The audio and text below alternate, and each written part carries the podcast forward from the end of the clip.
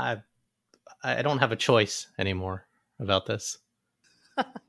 Rumman, you have no more free will. Ever since you had a daughter, no more free will.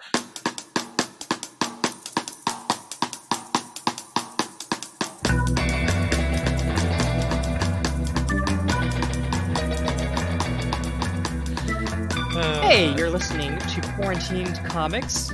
That was Rumman's groan of I don't know if that was misery, ecstasy, or or joy, but we'll find out later on in this episode. All right, so you are listening to Quarantined Comics, where we review or re-review comics and graphic novels we read in the distant past, or in the case of this week's selection, very recent. This morning. past. I read it. I finished it this morning. Rumman read it so recently. It was it was this morning. By the way, remember if there's a book that you loved and want us to read, or if you want to troll us with a bad one, write write to us at qtdcomics at gmail. Will you be our first email? Maybe by the time we get to this one, they'll- they'll- you'll be the second. We're being optimistic. I'm Ryan Joe or Joe Ryan I'm Rumman Segal or Rumman Coke. or Rum Coke or Roman Cycle. Oh, Roman Psycho. Don't yes. And our shameful secret is that neither of us know how to read. And this week, though, we'll take a shot at my favorite thing is Monsters, the first part of the debut graphic novel by Emil Ferris. Monsters takes place in late 1960s Chicago, where a little girl named Karen Reyes, who imagines herself as a werewolf detective, tries to solve the murder, or maybe it was really a suicide, of her mysterious and seductive neighbor Anka. But as she navigates the darkness of Anka's past, the encroaching darkness of Karen's own present starts to become unavoidable. Monsters is many things a coming of age story, a story of survival, a detective yarn. It is at once whimsical, grounded in reality, and horrific. And we'll try to do it justice. and it has week. Nazis. And like every good adventure comic, it has Nazis. So, Roman, you're very fresh, considering that is probably finished a couple of hours ago. So, so what were your what were your Well, thoughts? well, to be fair, I've been reading it all week, and you know this book. When we started hanging out, before, literally months, I think, before the podcast like formed into an idea, you had recommended this, and I've always enjoyed the strange recommendations you've made because these are books I would not have picked up on my own. And I tried reading it, and I couldn't get into it. And this time around, because of this podcast, I've spent the last week reading it, and my wife's like, "That's a really weird looking book you're holding there." like, I genuinely enjoyed it. I, I really want Karen Werewolf Detective action figure, like, or I want to see someone cosplay that because it's adorable and um, adorable. That's what this book is, and it's there are disturbing parts, but I came to really know and like the characters in this book and I, I just, I, I'm just You- really attached to these people. So, so you mentioned that you couldn't get into it initially, and I'm kind of just kind of wondering why that why that is, and, and when at what point did you did you eventually realize that this was uh, that, that you could really well, the, fir- the first time was a few months ago, right? At your recommendation, I got it from the library because this had been getting a lot of really interesting press coverage. So you mentioning it wasn't the first time I'd heard of it. There might have been an NPR story or some newsletter post, and I tried. I just, but it's so um non-linear in its approach and that's not necessarily from a narrative storytelling standpoint it's just it jumps between styles and storytelling perspective and if i'm being really honest the first time i thought it was trying too hard and so i just i kind of lost interest too many other things going on work life kid etc but this time you know with the mission knowing we were recording it tonight i was like i'm gonna you know i'm gonna put myself through the paces regularly reading it every night for the last week and this morning while my daughter was watching cartoons i'm at my last call it fifth of the book i was by that point i was really hooked with these people with these characters karen dees the mom anka and it was just yeah i don't i mean uh, overall it was adorable. I and that seems so condescending but it's not i When you're talking about Karen, because Karen, the, the way uh, Emil Ferris depicts Karen is is as a werewolf detective, like literally a werewolf girl dressed in a trench coat and a hat, and there is something kind of but, but but- adorable about her and precocious because she's trying to solve this murder. that's, she's a little that's girl. not what's adorable. I mean, yes, eh, absolutely, the cutest costume slash action figure ever. But no, the characters are so well fleshed out, and the idea of perspective. This little girl in in the face of a lot of really bad things at home and in the world. I mean, it happened in the late 60s. The book takes place square in the middle between JFK's assassination and Martin Luther King's assassination. Karen at some point says, That was the one night my mom got drunk. And then with MLK, you see something similar with her brother. So I just really connected with with the human level. Even Dees, like um kind of a weirdo, but like I really connected with him as a as a person. So I I I've got a lot of criticisms um, and questions, but what about you, Ryan? I mean, you recommended this to me several months ago. You so this would have been your second reading. What are what are your impressions of this? I really liked it more the second time I read it because I kind of I could see what Emil Ferris was doing. It took me a few pages when yeah. I first read it to figure out where she was. So you powered through it, though. Well, it opens with with Karen imagining she's being hunted by the angry citizens of Chicago. Emil Ferris is kind of spending some time trying to teach you how to read her book and how to read Karen. It took me a few pages to to figure that out. Once she introduced Anka and the death of Anka, I think that created a sort of narrative drive that propels you forward. And from that, it gives Emil Ferris a lot of leeway to introduce very gradually all of these other threads. Karen's mother has cancer. Dees and his issues. And then, of course, ultimately, Anka's really dark history as a Holocaust survivor. But all of that's catalyzed by Anka's death and Karen's investigation into, into her death. The second time I read it, knowing what was going to happen, I kind of had this sense of dread. And it actually created a much deeper emotional impression on me, kind of knowing what you mentioned is that remember how you said earlier this book is sandwiched between the deaths of JFK and of Martin Luther King right. Jr. What's happening with Karen is very much the calm before the storm. It's between two national tragedies, but in Karen's personal life, there was a tragedy that happened in the past, or maybe several tragedies that she doesn't know about. You know, she gets little clues gradually that that something happened. Maybe her brother Dees shot somebody and killed somebody. We don't know. And then there's this threat of tragedy in the future with Karen's drunk father potentially coming back in the picture, regaining custody of Karen. So you have the sense of Karen beginning her investigation into Anka's death between two really bad situations. And I didn't see that structure the first time, but reading it the second time, I kind of saw it. And it felt like even as Karen embarks on these whimsical adventures, there's these threats closing in, these real threats that go beyond her whimsy that could really really affect her life in a really negative way. And that to me was also very propulsive. It created the sense of tension that i didn't have the first time i read it uh, the sense of dread for karen's well-being. Yeah and again it's because it's the whole book the narration etc is told from her perspective and it's from the perspective of a little 10 year old girl or a 12 year old girl however old she is. And it was yeah it was just uh, seeing the world through a little girl's eyes in her interpretations in her journaling and uh, you've we, we've covered some books with some really great art and something this podcast continues to teach me like while i've fallen out of love with comics i fell in love with the writing of the medium and i kind of just been kind of ignoring the art for the last several years and some of the books we've been reviewing have some really conscious choices on the art and the art style is very intentional. It's literally it's not even a style for the sake of being a style. It's this is what a little girl would draw. Mm. And it, it's still more hyper realized for a comic book, right? It's not the drawings of a 12 year old kid. But the moments when you know that this was a very conscious style that was chosen is when Emil Ferris chooses to enter this hyper realistic mode. So there's a couple of pages where you see Karen as she actually is, not as Detective Wolf Girl Karen. And there's a couple of scenes, and they're they're hidden in this book, but there's one. And I literally I thought I was looking at my daughter, like looking at this little girl sleeping in bed. And by this point, I mean it's probably only a third of the way through the book, and you're just kind of hooked into this person.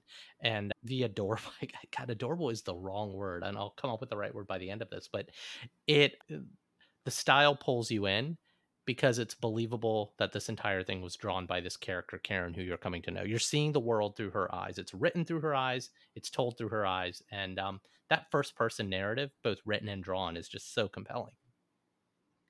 That's actually a great point. There's like a there's like a real fidelity to Karen's imagination. You know, everything that happens in here is something that would spin off from the mind of a little girl who loves horror movies who is from the 1960s.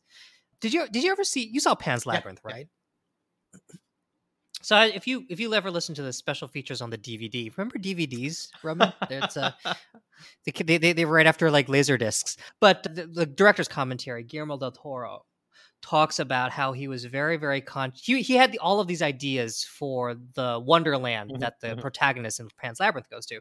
And he was like oh some of them were just he realized were just way too complicated. They were beyond the scope of this girl's imagination. And so a lot of what he ultimately created it just can't be fantastical for the sake of being fantastical. It has to spin off of something that she could conceivably imagine. And i think emil ferris in depicting karen as you mentioned was really great at that. You you had mentioned earlier that you you had fallen out of love of com with comics. I just was curious about that. I, I never heard no, you say I, that. um, God, that's probably a little harsh. I'm. It's one of my great loves, right? I've said this: comics, rock and roll, etc.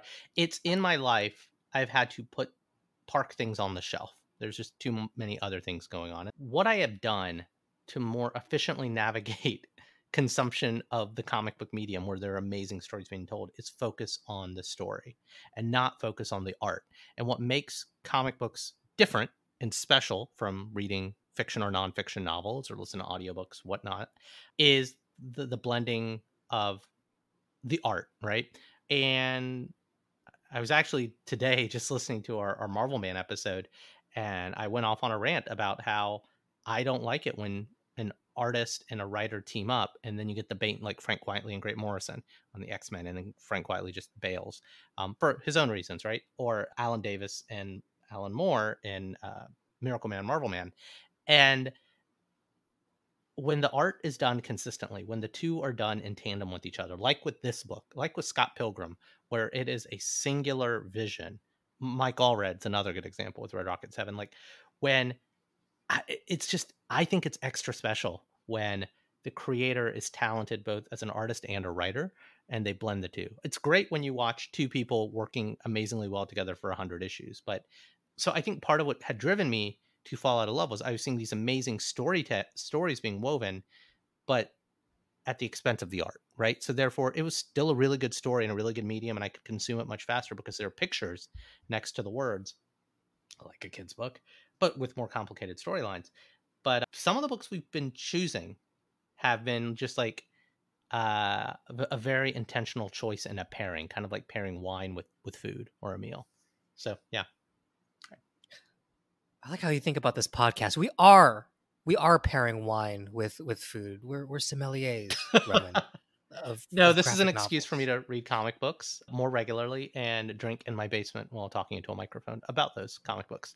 Ryan, can we can we talk real fast about Emil Ferris's art? Yes. Um, before we, I, I don't before we leave because I, I, I was just struck by how unconventional it is. There are, you know, I mean, we've both read a lot of comics, and there are certain conventions in in modern day comics, and I guess what was interesting to me in particular is how each page feels almost more like a collage than than you know panel by panel storytelling. In fact, there are a lot of pages where they just don't have, where she just doesn't. Or are on on the flip side of the collage, there are some and I'm not talking about the covers because that's a beef I have that we will tackle later.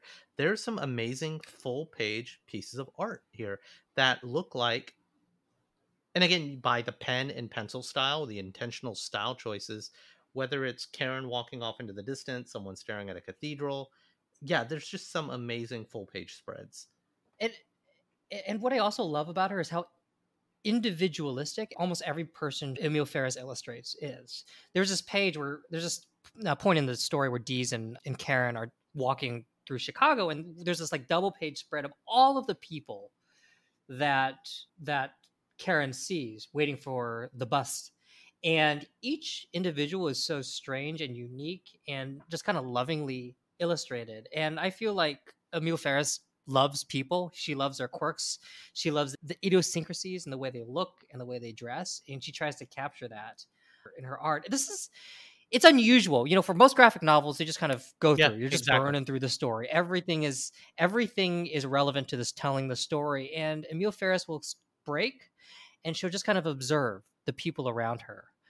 and give each one like uh, you know really really detailed illustrations kind of honor them in that way and i think that's that's what makes this book that's one of the things that makes this book really, Well, really well, special it's love of, of It- it's- people There's a pro and a con to it, and you saying this kind of unveils a little bit of, for me, like one of my frustrations the first time around. It's all foreground. Like as we were talking, I was kind of flipping through, kind of hearing what you had to say about it. It's all foreground. There is very little background. It's if there's stuff that doesn't belong, it's just cross hatching. like she she overuses, uh, not overuses. She uses it beautifully well, such that every drawing is in the foreground and it is at times exhausting to visually consume and not exhausting in a bad way it's a very fulfilling experience but the plate runneth over and over and over and it was a exhausting experience to read this book and which is why it took me five days to make my way through this never mind it's a weighty thing to hold but it was a weighty thing to behold as well it was like because you want to take it all in and it's not like oh if you if you miss that detail in the background to your point everything is very like lovingly crafted and i almost feel an obligation to pay attention to every line on the page So I will disagree with you on on it being exhausting. At least that wasn't Mm. my experience. You, you know how there's those scenes where Karen is walking in the museum and she kind of envisions herself in each of the paintings. I mean, you can kind of tell Emil Ferris loves the museum. the art and specifically you know, the art she- she- institute she- of chicago the Art Institute of Chicago. Sorry, I forgot which one it was. Being from New York and California. oh it's a, it's a it's a museum i've spent a Um, lot of time at that's why so i that maybe that was another little um Oh. touchstone for me but keep going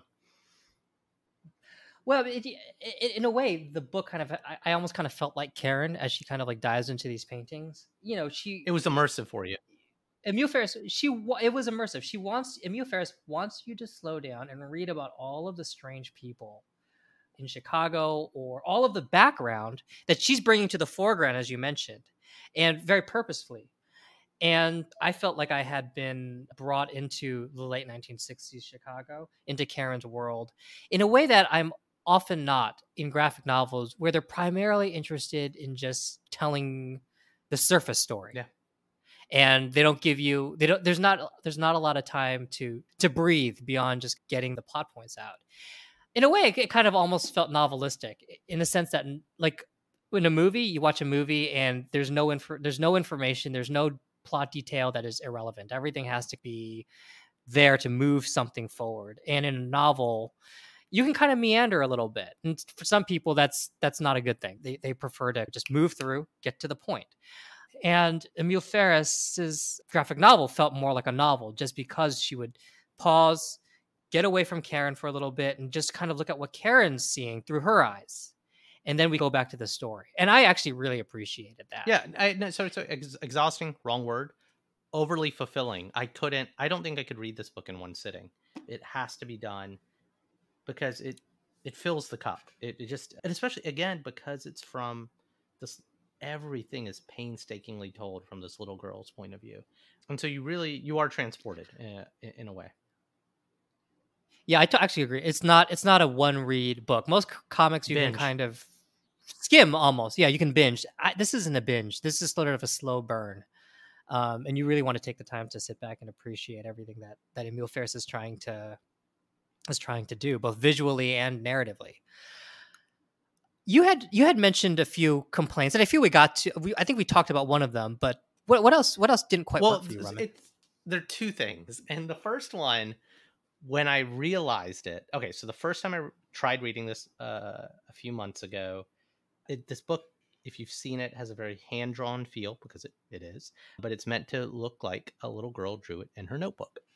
And you know, you almost like I didn't know anything about Emil Ferris, didn't know how old she is. I was like, oh, you know, this is a story from a little girl's perspective. Maybe it's like a, and I think someone said this is her first comic book. It's completely, you know, hand drawn, so to speak. Um, so I was like, oh, it must be like a up and comer, like in her twenties, and I have no idea how old Emil Ferris is. So it literally looks like a first timer drew it in a notebook and scanned all the pages and sent it to the publisher. And to be clear, painstakingly drew it in their notebook. Like if you've ever drawn in a, a spiral bound notebook, this has that feel. And I love that. Love it. Okay, so enter the beef. Because of my love, this is where the hate comes out. About my first 20 to 30% in, I was staring at those beautiful spiral bound pages, and I was looking at the blue and the red lines. You know where I'm going with this, Ryan? It's it's fake. It's I fake. don't, It's but I think uh, they literally like go look at any page. They literally chose or Emil Ferris or her publisher.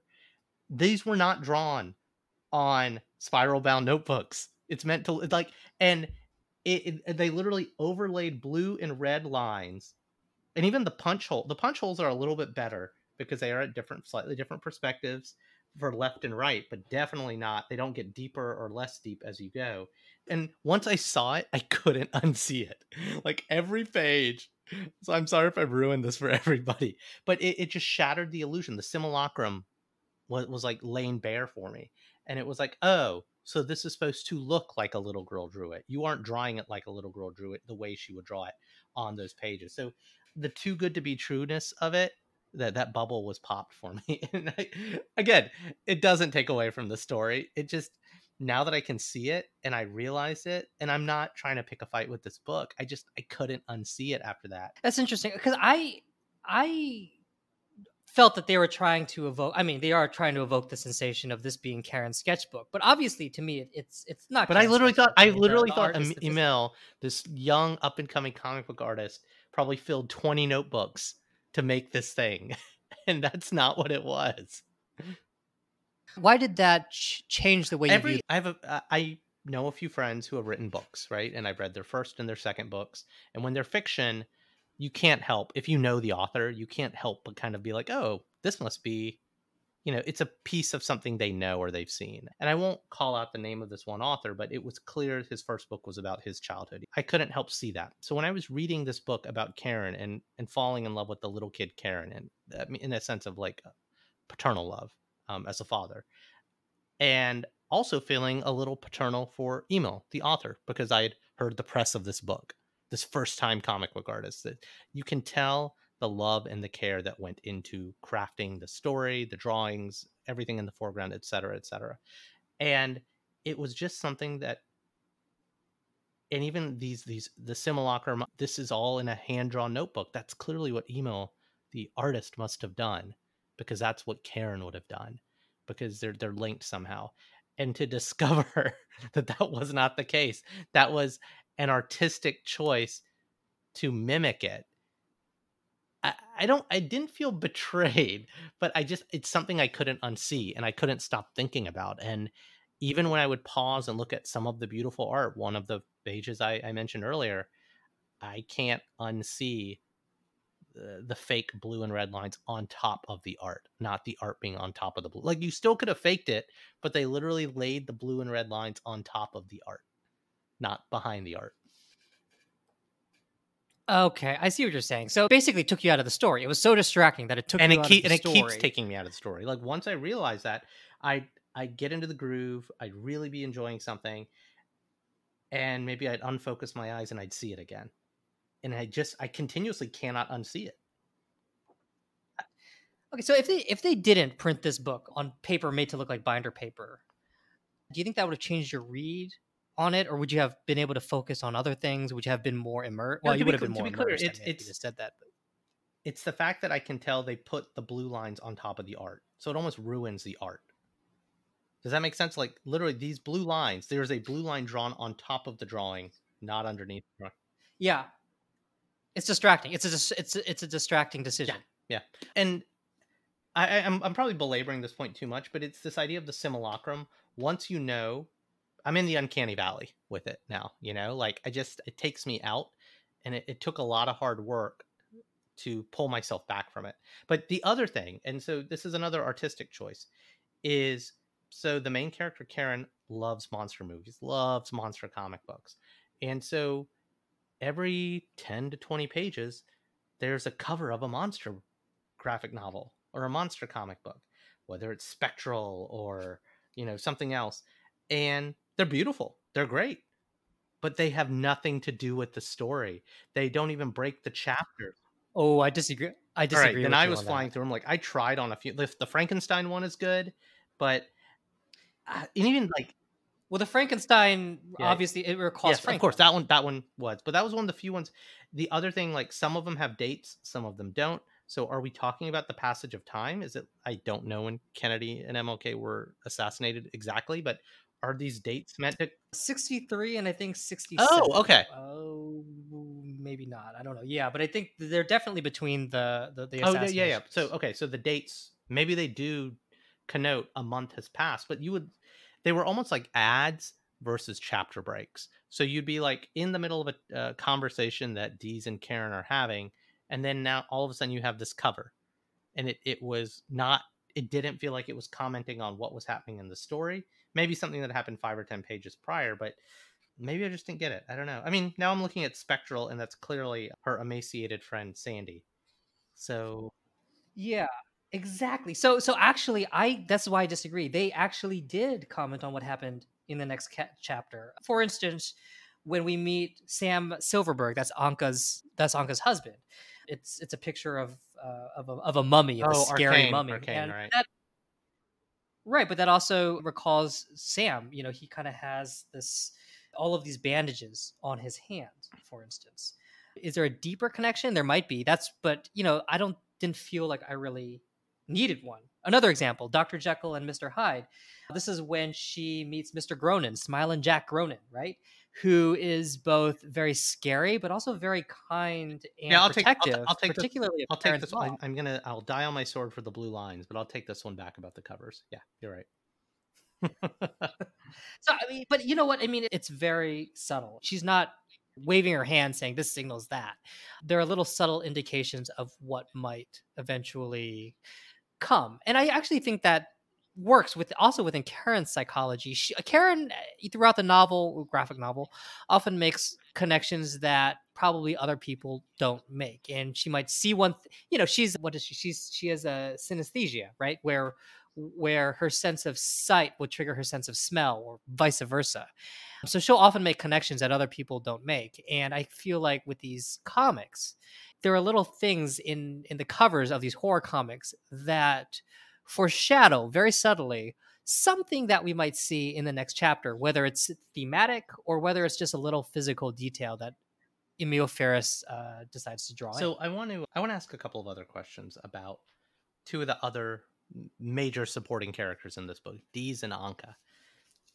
Okay, yes. so Dees' story comes full circle very quickly. Like I, I remember this morning being on the couch while my daughter's watching cartoons, finishing this, and you know we're embroiled in the story of this book, and I could feel in the weight of the book. I didn't have that many pages left, and so they really raced through the revelation of Dees's original sin, so to speak. So that's cool. We'll come back to that. I don't know if I was powering through it to finish last night and this morning. There's so many things about Anka that I either didn't recognize, like who was she running away from? How did she get out of Germany? Like uh, who killed her? Did we figure that out or is that part 2? But That's part two. So this is part one. Like Rusty Brown, we only read half of it. This is literally only half of the story. Emil Ferris, book one. Emil Ferris's My Favorite Thing is Monsters, book two, supposed to come out September 2021, according to Amazon. It was supposed to come out, I think, before September 2020. So it's been delayed for, I think, more than a year. Um, so yeah, this is actually halfway through. I don't think we have Dees full circle. I think we have him half circle. Okay. And with Okay, so Anka, To, it, We've- to be determined what what the final connective thread is then. Good. 'Cause- yes, because yes, we're not there yet. as I probably should have Wikipedia it after, but it just it does feel like a conclusion. That's the thing. Karen's mom passes away. We find out what happened with Dees originally. There was a murder, but and even Anka's backstory is mostly written out. So it just it could come to a conclusion here if it needed to. It- It's just an un, it's an an unsatisfying extent, still so yeah i think that's we get some conclusion we get the hint of a conclusion for me and i think that that's appropriate you know we we hear who dee's probably killed but we don't know anything about the victim we don't know the why and we don't even know if our supposition that he killed his brother victor spoiler alert sorry guys Eh, we could do spoilers all the time in this show No, first, first of all, no one's listening, and second of all, if you are listening, you should have read the book first. you know, so so there's a lot of questions about Dees's original sin, whatever it exactly is. And then with Anka, I think there's still the whole situation of once she gets out of the con- it, ends her story ends in Leaving this the book concentration camp. once she frees herself from the con- right. But her fate is okay. In order she, in order to save people from the concentration camp, she says, "What if I I build a brothel?" And that that's basically the only business that that Anka knows. She was raised in a brothel. She was prostituted as a young girl, and she's trying to save people from the concentration camp. And she can get more people out if she builds a brothel. And I think that's going to be the next step in her journey. And it could very possibly lead to her corruption, and it's probably going to lead to her doing some bad things that we haven't seen her do Right. yet. She's, You know, right she's- now she's- she's just trying to survive. She's an She's been a innocent victim. victim survivor. Yeah. is is that gonna is that gonna be the case in book two and i kind of don't think it will be i think we are going to see a side of anka that is that is ugly um, and that probably originated in her need in, in, in altruism in her desire to save other people and in her need for survival which is what makes things which which is what potentially makes it very very interesting and then in that we might finally learn why she was killed or why she killed herself Well, I, and I think case, I think a lot of other the- loose threads, which I was okay to kind of be uh, flailing in the wind, can can be resolved as well. The the threat of the father coming back, the landlord Mm. Who's paying Karen to make sure her brother isn't boning her his husband. Um, you know, before we we we wrap up, I just wanted to ask you what you thought about Anka's section because Amazing. That's Oh, just- it's an extensive. I yeah, look, I I really have to watch what I say on this show, but like there is a soft spot for me, whether it's Schindler's List or Life is Beautiful, right, by Robert, Roberto Benigni, Mouse of these stories. And they need to be told or they will be forgotten. And this was such a narrow, small slice of, and they even called this out, I think you did as well. Prostitution was one of the few things you could thrive in. Appar- apparently, I don't know if this is the case during this time in Germany, and showing the descent of Germany into the madness, and Anka's kind of navigating that. You are transported to Germany in the 40s, and and how this young woman, slightly older than Karen, and there, there's something really interesting about that. You know, when you tell stories to little kids you typically feature characters that are slightly older than them, right? Because that's what they aspire to do. And that's what was happening here. Karen, who is kind of, I'm guessing, probably 10 or 12, is is seeing and hearing on the tape the story of Anka starting at an age of 12 or 14 or 15 into her 20s. And uh, it's just a beautiful story. Uh, again, beautiful is the wrong word because of the horrors that Anka has to face. And she has to make some terrible choices. She's going to rescue eight people from a concentration camp to enter prostitution. Like, that's the only way out. She has to go back to this man that she was afraid of because that is the only way out of this concentration camp. So, uh, this is the kind of horror that not just affects me, but that has to be read. You know, you know, Ryan, like, I don't. I don't mind spiral horror, I guess, but like this is the kind of horror I don't like reading it. I, I feel an obligation to read it. So yeah, yeah. I mean, Anka's story was was amazing and clutching and truly horrific. I mean, what happens to her and what she has to do ultimately to to survive in Berlin and beyond. And it's also interesting, you know, kind of looking back on it. This is once Anka's story gets introduced, the book takes a darker turn because up to that point, it's a little girl's um, fun. It's fun. It's fun in darkness games was- for a murder. Murder mystery. it's Scooby Doo. It's Scooby Doo. Exactly, it's Scooby Doo, and you kind. I mean, you get a sense of the darkness on the periphery with Sandy and her absentee aunt and uncle, and uh, you know, of the of the racism and poverty that that Karen has to face. But the real darkness kind of is at bay, and then once you get into Anka's story, that's real horror right there, and then afterwards, I feel like we start seeing some of the Karen has to, to start confronting some of the real darkness that is going to exist Well- in her life from attempted rape to her mother's cancer and to, to the threat of her and father that's coming back. um, Karen. The the name of the book is my favorite thing is monsters. Karen's favorite thing is monsters. She loves the Wolfman. She loves Dracula and whatever Dracula spelled backwards was. That was amazing. Uh, I'm reminded of Scrubs and Doctor Acula. Oh, Right. Alucard. Did you Didn't you ever play Castlevania? I did. Was, You was that a character? Alucard. It ca- Al- yeah, Alucard was uh was one of the I'll- characters. I'll, I'll- uh, I don't think he was in first Castlevania. I think he was in uh, Castlevania. only made it to two. I have watched the first Netflix season, but yeah, Simon Belmont for the win. But no, here's what I would say. Little girl Karen is obsessed with monsters. She has an idea of what monsters are, and those monsters don't scare her. She loves them. But this whole book is about They protect her. In fact, they, they protect her. She's she's asking them for her their this- protection. You can't kill a monster with but cancer. this whole book is about real monsters. This whole book is about real monsters, be it Nazis, perverted old men, bully rapist teenage boys, creepy landlords. Never mind murder. Like murder, so that's so trite. Uh, but people who literally will torture you and put you through the horrors of life. The the father who is going to come back and make her life hell. Cancer killing the person you love more than anyone else, right? The threat of I can't tell my older brother who I love that I was almost raped because he would kill these people and then he would be gone because he's a Hispanic. Right after her mother dies and the monsters that Karen calls upon, they, they can't save her, of course.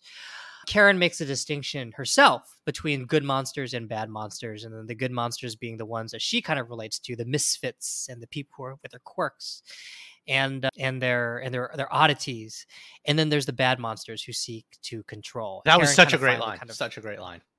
yeah, it's- it's a revelation for her, and it, it's a subtle one. A lot of coming of age novels, there's almost this sort of leap from childhood to adulthood, and all that feels artificial or too fast, too too soon. And with Karen, it's sort of these gradual realizations, um, and it's sad because she's so whimsical and bizarre in the beginning, and you can kind of see, you know, she's going to have to learn how to differentiate and deal with whatever's coming and that creates its own sense of dread also and and foreboding so Rumman, do you know what we're going to read next week If this week you got to hear the story from as told from the little girl's perspective, that's what we're going to do next week. But instead of it being the horrors of real life, we're going to be revisiting Brian K. Vaughan and Fiona Staples' saga, which I would argue is the best current book on the stands right now. It's effectively How I Met Your Mother in space. it's going to be a lot of fun. We're reading the first nine volumes because the creators have taken a break for about a year. So back in the sequel theme, but it's just it's a fun, wacky story that my friend Tristan's going to join us for, and I think you're going to have a lot of fun with this one, right? all right i'm looking forward to it uh, and remember if uh, you are listening and i hope you are and have a comic book recommendation for us email us at qtc sorry not qtc qtd comics at gmail.com qtd that's our perverted abbreviation for quarantined. All right reach out to us and we'll see you next week